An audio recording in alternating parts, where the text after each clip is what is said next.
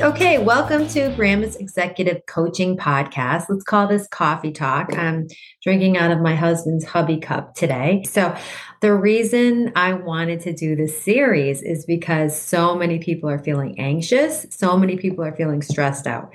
The purpose of this podcast is to help you find ways to feel your best, to feel really deep peace every day, and to find joy in the little things, to stop taking yourself so seriously, like I have um, done for so long, to stop being perfectionist, to stop feeling like you have to do things a certain way to be okay and to just be, to just be here.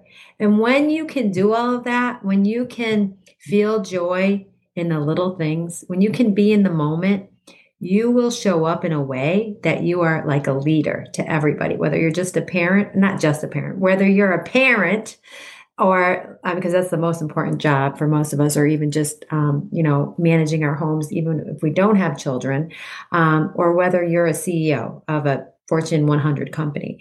We all have the capacity to be leaders because we lead our lives every day.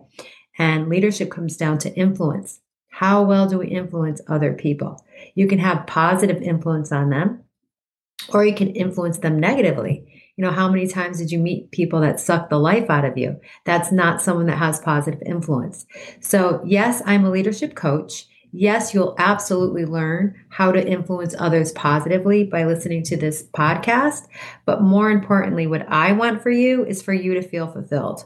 I don't want you to feel anxious anymore. I don't want you to feel stressed out. I don't want you to feel like you don't have energy, depleted, or frustrated, or lonely, or there's so many things that we're feeling right now. 87% of Americans are feeling some form of stress and anxiety due to the economy, you know, due to inflation. There's so many things going on right now that could make us get into this negative cycle. So, my goal for our, our time together is for us to focus on what we can control and only what we can control instead of getting into that. Sometimes, if you're honest with yourself, sometimes we all get into that victim mindset or focusing on why is this happening?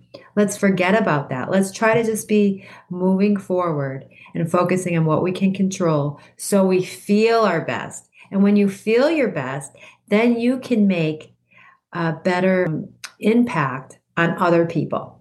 So, you know, we could do our small part in the world to make the world a better place. So, I'm really excited to be with you and to spend time talking about the things that matter. Have a great day.